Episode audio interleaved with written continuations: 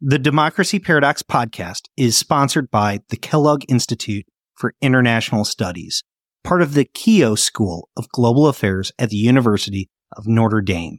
The Kellogg Institute has a 40 year history of excellence in advancing research and education on global democracy and human development. Learn more about the Kellogg Institute, including its world renowned visiting fellowships for scholars at various stages of their careers at kellogg.nd.edu. It's a sort of persistent loss of wages, which causes things like loss of marriage, people not living with their kids anymore, disintegration of communities with all of the things in those communities, whether it's churches or union halls or society, just friendship that used to be there and those are the things that cause people to lose meaning or, if you like, lose hope in their lives. Welcome to the Democracy Paradox podcast. This is my daddy.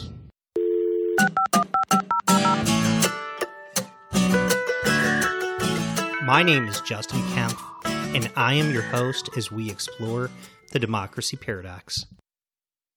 I think about deaths of despair anytime inequality comes to my mind. It is perhaps the most extreme outcome to arise out of the inequalities in American society. It also challenges many assumptions of both conservatives and progressives.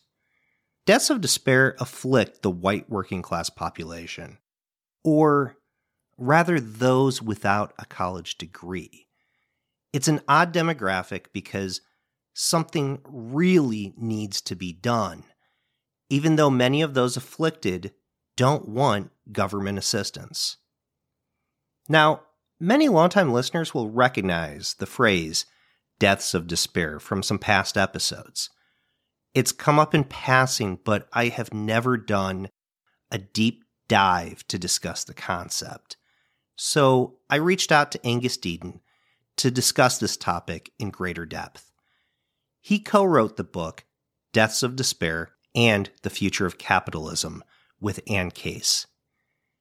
Angus is a recipient of the Nobel Prize in Economics in 2015 and is among the most celebrated scholars in economics and public policy.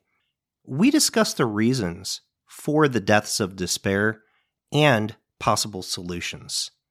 But before we start, I want to give a few shout outs. To begin with, I want to give a shout out to the IMF podcast. I listened to a lot of interviews with Angus Deaton to prepare, and I thought their interview really stood out. I also want to recognize my first real review on Apple Podcasts from a year ago, back in January 2021. A curious African American wrote, Only heard one podcast so far but picked up some insights. Keep the deeper insights coming. I'll keep listening. I really appreciate feedback like this. So feel free to write a positive review on Apple Podcasts or your favorite podcast app, and I'll try to read it out loud. You can also send me an email to jkempf at democracyparadox.com. But for now, this is my conversation with Angus Deaton. Angus Deaton, welcome to the Democracy Paradox. Thank you very much. I'm pleased to be here. Well, Angus, your book uses quite a bit of data and analysis to explain what you refer to as deaths of despair. Now, rather than offering a very clinical, economic based definition, I'd like to start out with more of an anecdotal account. Can you paint a picture of what life is like for a person who's facing the challenges that you describe in the book? Well, I mean, you could think of a, a specific one kind of death of despair as someone who dies with a needle in their arm from some opioid overdose. And that paints one image people. The other sort of paradigmatic one is, is someone who's incredibly depressed and they go home and hang themselves in their garage.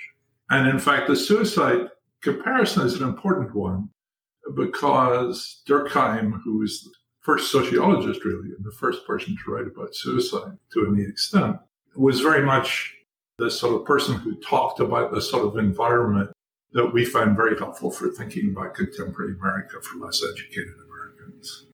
And, you know, the background which could lead you into a place where you're ready to destroy yourself, either, you know, accidentally.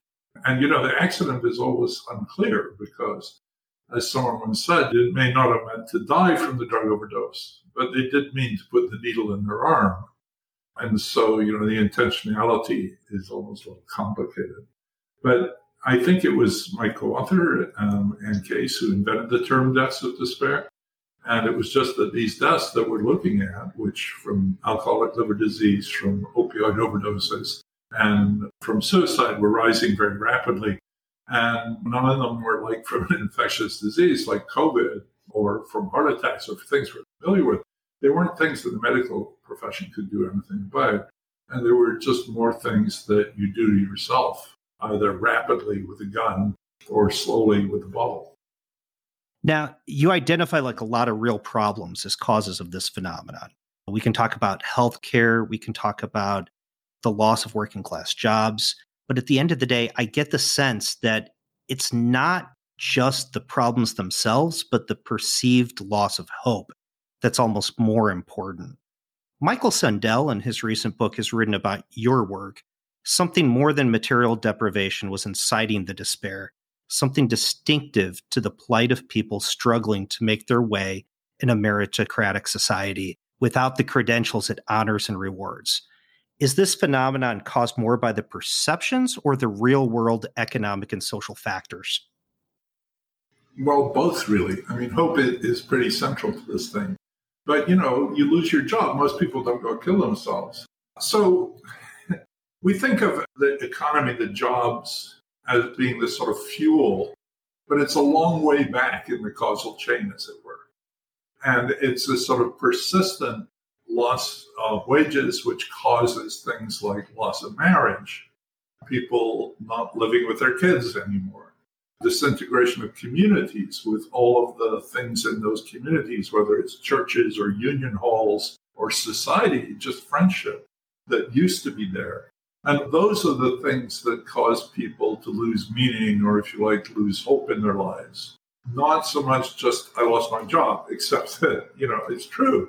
But it's the disintegration of a way of life for less educated Americans that lies behind all of this hopelessness or this meaninglessness.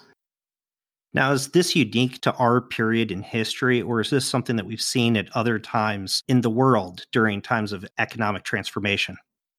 I think we've seen things like this before. It's a little hard to, you know, we didn't have the data in all historical episodes. But one example I keep going back to were the handloom weavers in Britain at the time of the Industrial Revolution. You know, so basically people had invented a way of, you know, weaving cloth that didn't require the techniques that people were using. And those people lived in their cottages, they lived in the rural countryside. It was compatible with growing food for yourself. While you were weaving the cloth, there was a stock pot bubbling on the stove. There was a church in the village, all of this sort of stuff. And then you got about a 50 year period when handloom weavers stopped existing. And it wasn't that they died or committed suicide, though they may have done for all I know. But, you know, moving to the city for these jobs destroyed that life. As one famous writer wrote, the stockpot was replaced by the teapot. You know, people were drinking sugar instead of the much healthier stock. You know, when Manchester was first developed, there were no churches there, you know, because the churches were out in the countryside. There were no public toilets. You know, there weren't places to bury the dead. I mean, it, it was just sort of a mess.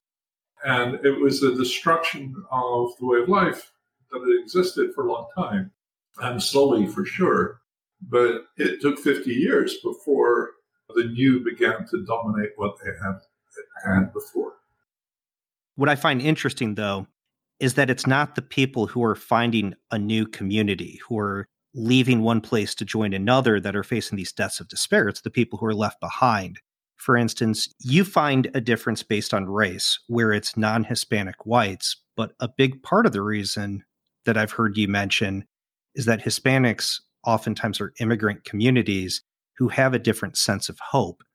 So, why is it that immigrants are not necessarily susceptible when they're facing serious challenges and the breakdown or the loss rather of their community because it's a community that they've left. Well, I'm an immigrant myself, so a lot of these things. I mean, there is a tendency, you know, to compare yourself with what it was like, you know, before you left. And I can tell you that you know, Princeton University is a lot better place to work than where it was in England and before that. But immigrants everywhere do pretty well. They often do better than the natives, and they almost inevitably do a lot better than the people they left behind where they came from.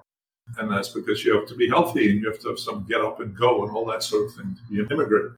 So immigrants are a very selected um, population and often, you know, very well selected and often do very well. There are other stories about, you know, there being a much stronger sense of community in the Hispanic community. But, you know, when we first wrote, there were no deaths of despair in those communities. That's not true anymore, unfortunately. So you can begin to see the tick up, especially of drug deaths among Hispanic and Black communities. Suicides are very low, but they're increasing. So you begin to see this pathology in these other communities too. This is all before COVID, of course. And you can't really talk about blacks and Hispanics without, you know, recognizing the fact that they were much worse affected by COVID than almost anyone else except for Native Americans. Now, I found it interesting that in your analysis of the pandemic, that you found that deaths of despair did not necessarily see a significant rise. In your recent paper, you wrote, while it was true that COVID was much more likely to kill those without a college degree, the relative mortality rates were the same as before the pandemic. It was bad in the pandemic, but it was bad before, a stunning measure of the mortality consequences of not having the degree even in normal times. Well, let me just make sure we got that straight. I mean, that it was worse during the pandemic for everybody. So everybody's all these groups, their mortality rate went up, and it was the mortality rate went up for more with people without a BA than it did for people with a BA. It's just the ratio of the two mortality rates stood in about the same ratio as it done um, before the pandemic, which we find very surprising. It's not at all what we would have expected to happen. What did you see during the Great Recession? Not much. I mean, which is why the story that you know used to be told that suicides were linked to the business cycle.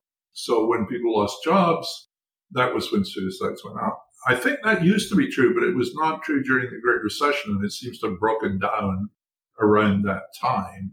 And some of it is because these other deaths were sort of taking over. But I think the phrase we tend to use is deaths of despair were rising before the Great Recession, they rose during the Great Recession, and they rose after the Great Recession. So it's very hard. You look at this discontinuity in economic activity where you know unemployment more than doubled. You get this impulse which you might think would cause a lot of this, but it didn't. And the pandemic, it may be too early to know for sure, and the data come with a lag, and you know, old death statistics are reported locally and then they have to be brought to the center and analyzed and all the rest of it. But it's not really clear what happened to deaths of despair during the pandemic. Suicides were actually down in 2020 compared with 2019. Drug overdoses rose very rapidly for the first nine months of 2020, but they were rising rapidly before the pandemic happened. So you can't really pin that um, on the pandemic. I don't think we know about alcohol, but there are, of course, stories about quarantinis and all the rest of it, and people, you know, buying in a lot of liquor. But we don't know how much of that is just replacing what they would have drunk in bars and so on.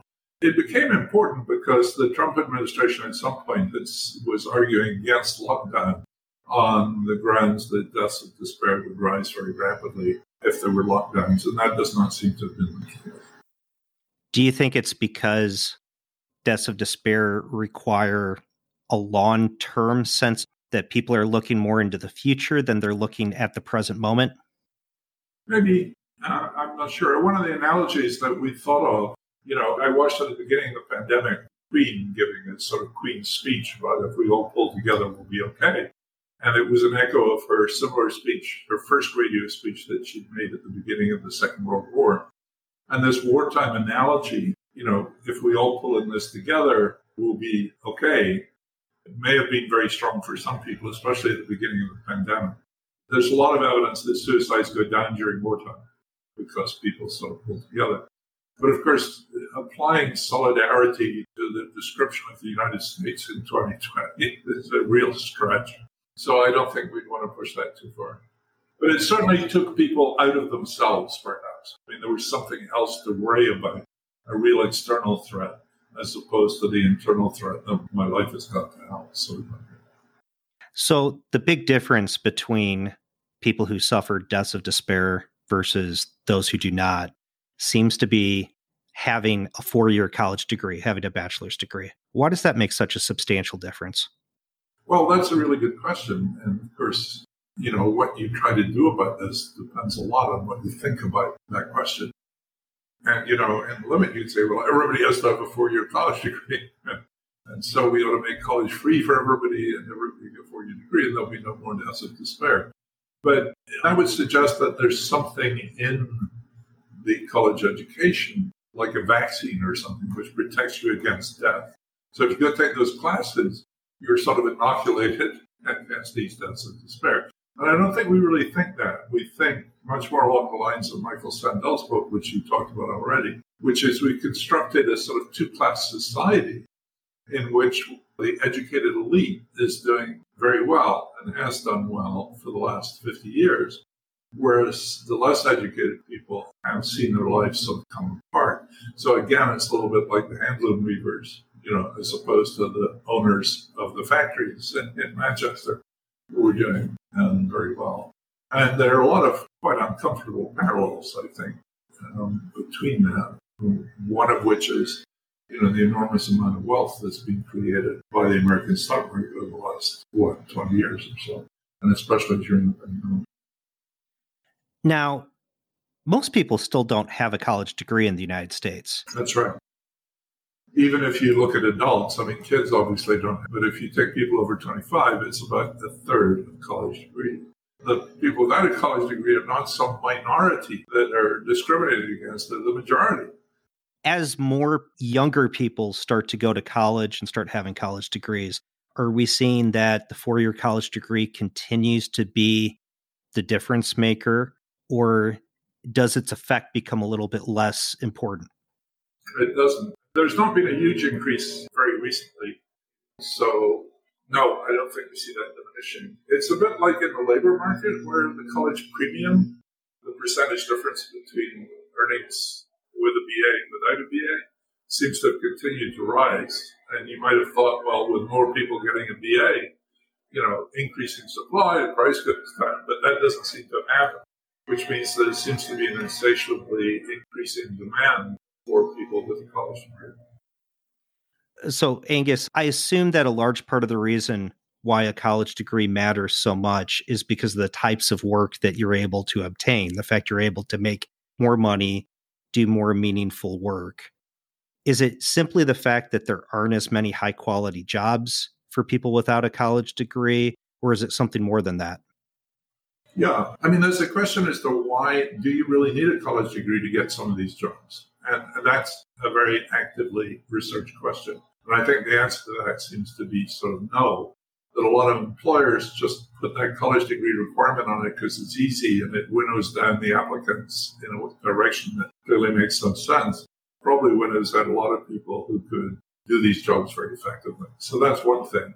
The second thing is it's clear that, you know, we've known for a long time that the skill bias technical progress, the automation um, has replaced a lot of jobs that could be done without a tremendous amount of education. And so those people really suffered a lot from that. People talk about globalization. It's obviously somewhat of an argument as to whether it was China that did it or whether it was the robots that did it. I think most of us think it was the robots were bigger than China, simply because if you look at manufacturing output in the US, it hasn't gone down. It's just being made by way fewer people. But then there's the question as to whether, you know, we're helping this to happen by having policies that make it worse. And things like tax treatment of an investment. You know, if we subsidize firms who buy robots, put people out of work, that doesn't seem like a very good idea, even to people who believe in markets. And then, of course, there's the whole healthcare issue. We have this insane healthcare system that's insanely expensive and is funded by killing jobs. So I want to put a pin in the uh, healthcare discussion because that does make up a big part of the book, makes up a big part of your articles. But to go a little bit deeper into the idea of the college education, Thomas Piketty's written a lot about it recently the idea of how politics has changed with the rise of tertiary education. He writes in his forthcoming book With the rise of tertiary education, things have become more complicated. Left parties, which used to be viewed as pro poor, have increasingly become viewed as parties defending primarily the winners of the higher education game rather than the less off. Do you feel that not just the policies, but the way that we even engage in politics has left a large number of people that are suffering deaths of despair outside the political conversation? I think so. They're not outside of it, but they're in an unusual position of it, which is they've become allied with the rich, essentially, through the Republican Party. So you have, you know, this less educated group who has nowhere to go except this sort of populist republic. It's very hard to believe that coalition will last forever because the people who run large corporations are well educated and you know they're not naturally well represented by populists. They're well represented by people who lobby for them in Washington and get policies that don't make them rich. But yeah, and I, I think what Piketty described is very true in Britain, for instance, that I know reasonably well. That you know Clement Attlee's cabinet in 1945 had seven men, of course, they were all men, um, who started their lives at the coalface. And so you had, you know, genuine ex workers who were helping run the country. And some of them, like the two Bevins, Nye Bevan and Ernest Bevin, you know, were incredibly successful politicians. I mean, Bevin was a working man. He basically founded NATO and stood up to Joe Stalin and so on. So, you know, very, very successful politician by any standard of merit. And those people are not represented anymore because the Labour Party, as Piketty says, is uh, representing this sort of educated cosmopolitan elite. You know, there's a wonderful sentence in George Packer's relatively new book, you know, where he talks about a day in which Bill Clinton and I think Bill Gates and Amartya Sen are sitting together, and Clinton is announcing that China has joined the World Trade Organization. And this is going to make the Chinese fabulously rich. It's going to make us rich. And there's a whole new politics in which no one needs suffer anymore. And as Packer comments, he said, that's the day that you can see the rise of Donald Trump. So that, that coalition is clearly problematic. And in the, the new paper, which I think you have, you can see this, you know, in 1976, life expectancy and the share of Republicans in the presidential election were very strongly positively correlated. By 2016 and 2020, it's very strongly negatively correlated. So that, you know, the sick are voting for Republicans. It used to be the rich and healthy who were voting for Republicans. Now, Piketty's talking about a phenomenon that's happening in lots of different Western countries. He even has chapter in this new book coming out that compares the United States, Britain, and France. And he does a lot of that in his recent book, Capital and Ideology, too, that came out last year. Yeah, I've read that. Yeah. So your account of deaths of despair really refers to itself as an American phenomenon. Yes. Has Europe begun to face a similar crisis yet? Well, that, that's a question which we're spending quite a lot of time thinking about. So, you know, one country where the mortality rate from drugs is as high as it is in the United States is Scotland, where I was born and grew up. It's not so much opioids as meth of one sort or another. But if you read the literature on that, as to why, you know, why does Glasgow do so badly when other decaying cities not very far south of that, Manchester and Liverpool, for instance, were sort of doing okay. And I saw a paper the other day which tabulated what the differences in deaths were, and they're exactly deaths of despair. So in Glasgow, people are dying from alcohol, they're dying from suicide, and they're dying from drugs in a way that's just not true in Liverpool and Manchester. So, you know, there's another place. Scotland's an interesting case too, because there's a huge democratic deficit in Scotland too. You know, Scotland for most of the last 30 years has been ruled by a political party that's basically not represented in Scotland at all, which is one of the reasons, too, that the Scottish National Party has become much more powerful during the same period. And so that's the place that you get something closest, I think, to the American thing.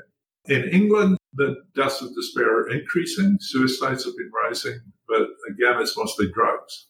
And there's a drug problem throughout Europe, especially associated with fentanyl, which is very easily and cheaply made and very powerful and very easily transportable. But it's only really England and Scotland and a little bit in Canada, which in Canada is something like a reflection of the US, you know, sort of along the border and so on, where you see anything that really looks like the same. There are no deaths of despair in France or in Germany, as far as we can see. So that's one of the reasons why Anne and I in the book spent so much time talking about the healthcare system, because as you say, and as Piketty says, you know, these changing coalitions of the educated elite versus the old workers are common throughout Europe and not just France and Germany, but also Scandinavia and elsewhere. And, you know, automation is a problem everywhere. Globalization is a problem everywhere. But it can be different in different places. The Germans did very well because they could manufacture cars that the Chinese liked. And so they had a fabulous trade with, with China and German cars. But it didn't lead to this despair. And I think there are two leading candidates for that. One is there's much better welfare systems in Europe than there is in the United States. So that there's protection against joblessness, maybe against hopelessness. We'll have to tell you know, if you again you look in Britain, the sort of widening of wage inequality is there too, but it doesn't get through to family income because it's netted out by the welfare system, unlike the U.S. So it could be that. It could also be this ridiculous healthcare system we have in the U.S., which is forcing companies to outsource jobs that used to be within the company to the gig economy, essentially, where the jobs are not very good, where people may not have health insurance at all, where the wages are not very good, and where there's no sense of meaning or future prospects. So it's sort of a myth, obviously, that the janitors get to be the CEO if they're smart enough. But it has happened. and you're not going to be made CEO of Google if Google doesn't hire any janitors anymore. You know, there's been a real separation in the labor market way. So the mobility of less educated people seems to have changed. And then geographical mobility is broken down too. You know, in the old days, if you were in some part of America that wasn't doing very well, you know, get on the Greyhound bus and go to New York or San Francisco or somewhere. And now that's basically impossible because it costs too much to live there. So there's sort of no entry. So these upward paths, which seem to still exist in other countries, um, seem to have been choked off here. And we think of that as one of the major drivers of the disaster. I find it interesting how the book is about deaths. So it's easy to think about healthcare as being the solution. The idea that, well, the people just need better healthcare system. Well, that's true. it is, yeah. But you think of healthcare as more of a systemic problem throughout the entire economy. You're right. We will argue that the industry is a cancer at the heart of the economy, one that has widely metastasized bringing down wages, destroying good jobs, and making it harder and harder for state and federal governments to afford what their constituents need. Can you talk a little bit more about how healthcare system affects the wider economy? Well, the first bit of wisdom on this is the obvious one that it just costs too much, right? And that money has to come from somewhere else. So, you know, if you're spending one dollar and five on healthcare, as to supposed to one dollar and ten, you know, you have an enormous amount of stuff that you can't have because you're spending it on x-ray machines, MRI scanners, proton beam things, incredibly expensive hospitals, all the rest of it. So if we choose to have that, we can't have good schools and we can't have good roads and we can't have infrastructure. And so this is all being sucked up into that. Now, of course, you have to talk about the details of that happen. But if you just think of a big heap of stuff that's the economy, if you take a big chunk of it away and t- sequester it, then you're going to lose some of that other stuff because you can't have everything. There's a budget constraint. One estimate is that it's costing about a trillion dollars a year and that we could have the same services as they have in even Switzerland, which is very expensive. And, you know, a trillion dollars a year, we're so used to these trillions floating around anymore. But I mean, that trillion dollars a year is just a waste. I mean, it's not what it costs. It costs about four times that. But that trillion dollars a year would pay for the whole U.S. military with a big chunk of change left over. So we think of the military as being a huge suck hole in the economy. But this is way, way worse. So that's just the broad outlines of it. And if you get into the details, I mean, Alan Blinder wrote a very good book about, you know, the financial crisis and so on. At the end of the book, he talks about the prospects ahead. And he looks at what U.S. budget deficits are going to look like looking ahead. This is before COVID and before any of that. So that, you know, everything that's strangling Washington and that's polarizing all these fights is coming from the enormous rising cost of healthcare, much of which is paid for by the government. But then the second part of it is how you fund this and, you know, how you organize it. And, you know, so a lot of time we spend talking the book is about how, you know, loading this up on employment is a sort of devilishly clever way of both hiding it from people. So people don't realize they're paying for this. They think their employers are paying for it. You know, healthcare doesn't cost me anything. Princeton University pays for it. But, you know, we know that it has to come from somewhere and it has to come out of the firm's wage bill somehow. They don't care whether you get it to take home and go on holiday with it or whether they buy healthcare for you. And so, you know, we talked to one CEO who talked about, you know, his healthcare people human resources coming in and saying, well, here's our budget for next year. And the guy saying, what? the healthcare item's gone up 40%. They said, sorry, you know, that's what they say. Nothing we can do about it. They say, well, we can't spend that. You know, we'll upset the whole business model of the firm if, if it costs that much. And so what they do is they say, let's reduce our employment. You know, these people could be brought in from the Ram Jam cleaning company or something. They could be brought in from the transport services or something. And so, you know, that's been a big downward force on jobs and on wages among the people who still have jobs. I think the key, though, is that it doesn't come out of employers. It comes out of employers who provide good jobs. The employers who are providing poor jobs, part time work, that are providing jobs as part of the gig economy. Right. They're not paying for health care. They're letting people join the Obamacare system. They're letting people join Medicare. They're avoiding taking on these large healthcare costs themselves. Well, they don't care. They don't care what it's spent on, which of course people are not seeing because they don't get those wages. Yeah, but I think that one of the points that you kind of hint at is that when the employer is providing good jobs and when the employer isn't outsourcing some of this work, they're treating their employees very differently than somebody who's outsourcing those jobs. I, I know that during the pandemic, people who actually were providing those type of jobs were oftentimes providing employees short-term loans. They're looking at their employees very differently. When you're outsourcing those jobs, it's very difficult to treat employees the same way.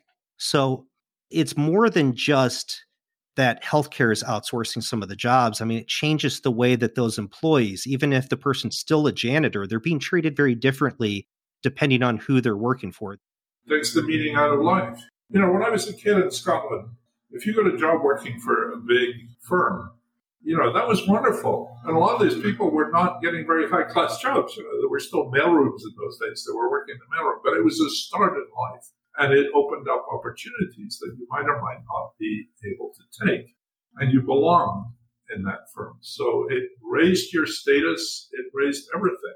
And what you say is exactly right. You don't get invited to the holiday party anymore. You know, that in some ways encapsulates the difference. You're not in the family anymore. And you don't get the benefits that you get of belonging to the family. So now that we're talking about healthcare, it's difficult to talk about the American healthcare system without referring to the opioid epidemic that happened, especially with all of the deaths that happened there. And it's impossible not to describe those as deaths of despair. How did opioids exacerbate the phenomenon that you describe as the deaths of despair? Well, there's a lot of dispute about this, which is sort of going on right now. And I think, you know, for a long time, that the attitude on the right was you're not counting this right, that these less educated people are doing just fine. If you put the benefits in, calculating the CPI correctly, if you calculate prices right, and if we do the calculations, you know, and Heritage is likely happy to do this all the time, we discover that these people are doing just fine. So when we came along and said, oh, these people are dying in droves, it's a little hard to fake your death. And so, you know, it became harder to maintain that everything was okay. Now, a secondary line of defense that we currently see is people saying, well, it was just the opioid epidemic. It was just a few really bad companies that came in here and addicted these people, killed them off. And if we can fix that, there's nothing wrong with American capitalism. So we say, okay, those guys behaved abominably. You know, this was greed out of control. You were allowing people to kill people for money. And what's more is there was a huge political side to this too. Some people who were not paid off, it's not corrupt in that sense, but certainly blocked the enforcement by the Drug Enforcement Agency and other people at, at high levels of politics, which were sort of enablers for these drug companies. So you've got this horrible, horrible mess with this. But the argument we like to make is that opioid epidemics don't just happen by themselves.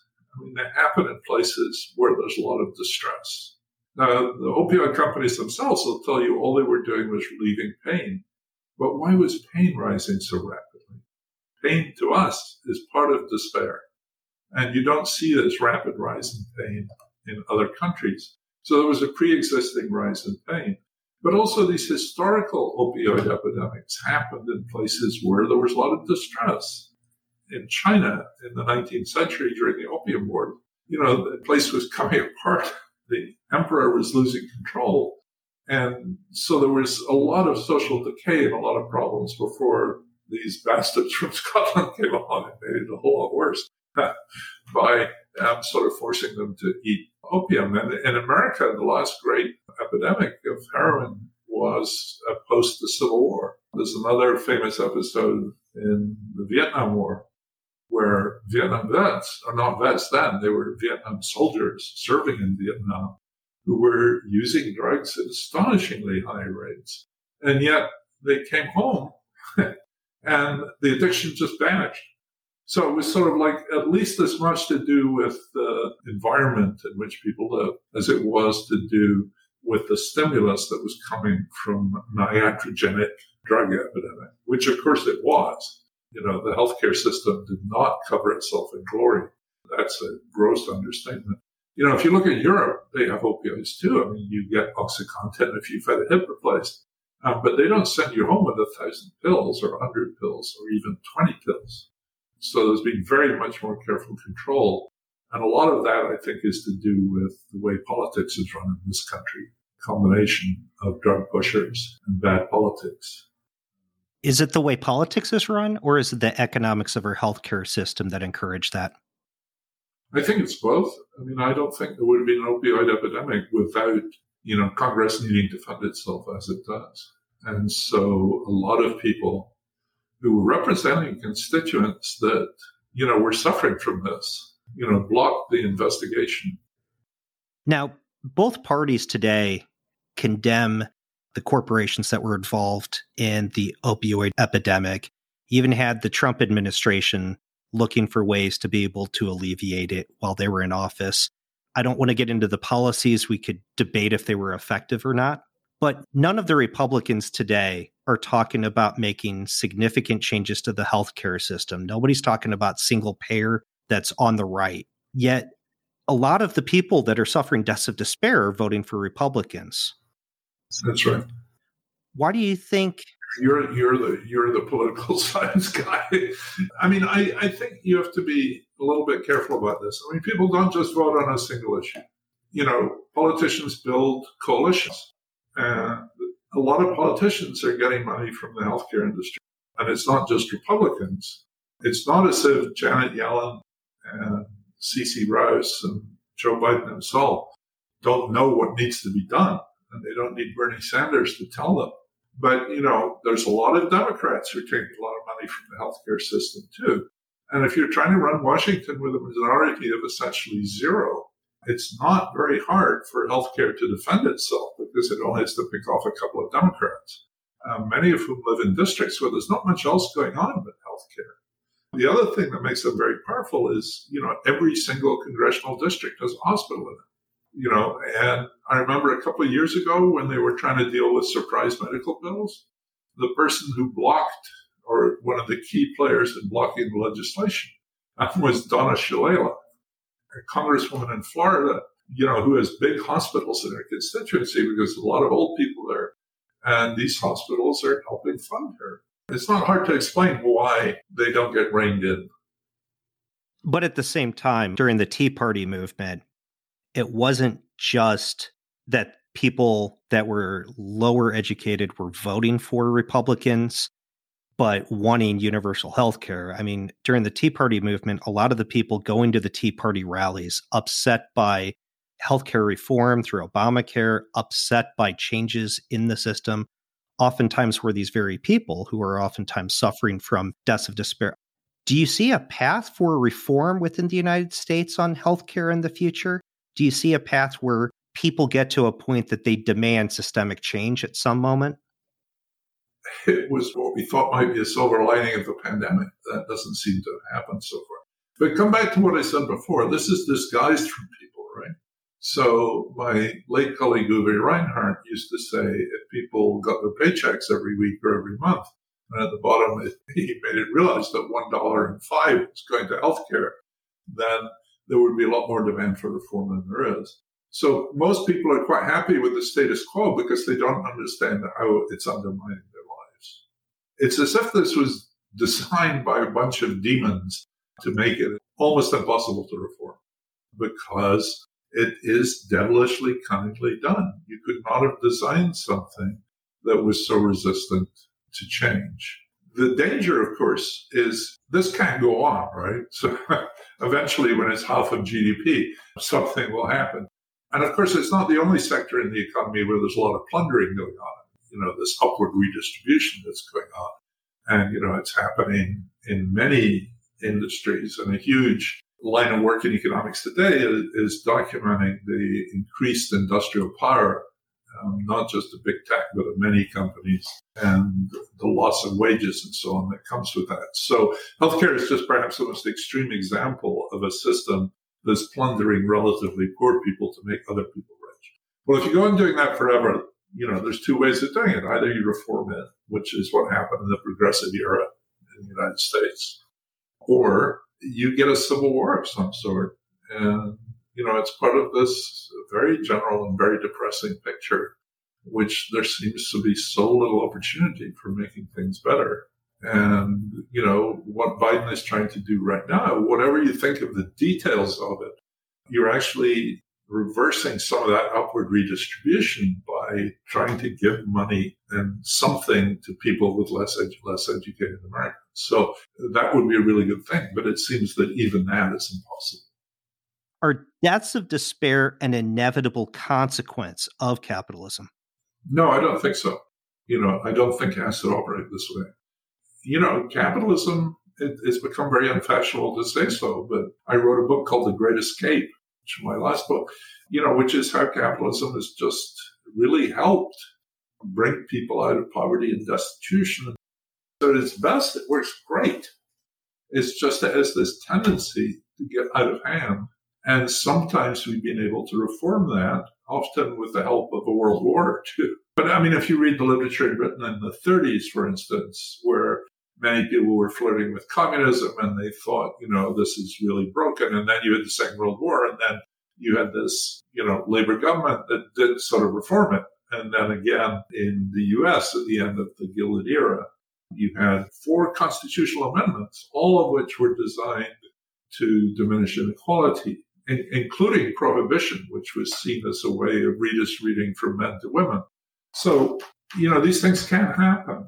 But right now, it looks like reform is incredibly difficult. And you, you, can have this very pessimistic view that the only way you get right, ever get rid of rising inequality like this is through war or destruction of some sort.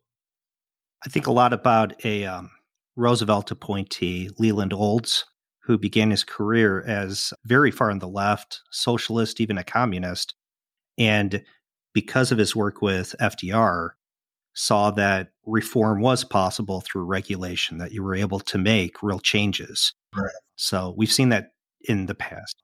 But let's not lose the, the power of the market is really there. You know, you don't have to be a right wing wingnut to think that the market can do wonderful things. And, you know, the power of greed is a great motivator. And, you know, it's hauled enormous numbers of people out of poverty. So, you know, I really do believe in that. And, you know, that I have a strong sort of libertarian streak that it's a lot of these regulations are in fact rent seeking. So there's a type of regulation which is just, you know, a run to redistribute upwards. And yet it's clear that we've gone much too far in the wrong direction. No, I, I can understand. I'm a big believer in good government, not necessarily always more government. Just kind of depends on what it is that we're trying to accomplish at the time. So, well, thank you so much for joining me. This has been a great conversation and uh, very impressed with the work that you continue to do. It challenges a lot of the beliefs that we have, but it's impossible to ignore the data that you bring up. Well, thank you very much.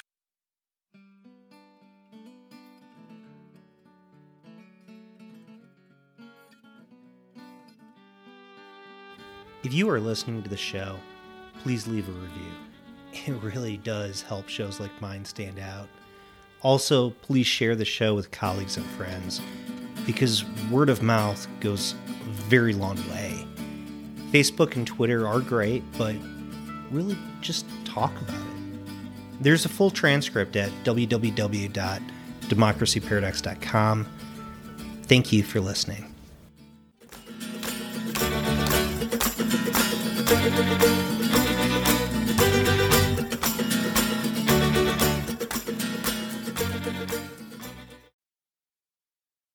The Democracy Paradox podcast is sponsored by the Kellogg Institute for International Studies, part of the Keough School of Global Affairs at the University of Notre Dame. The Kellogg Institute has a 40 year history of excellence in advancing research and education on global democracy and human development. Learn more about the Kellogg Institute, including its world renowned visiting fellowships for scholars at various stages of their careers at kellogg.nd.edu.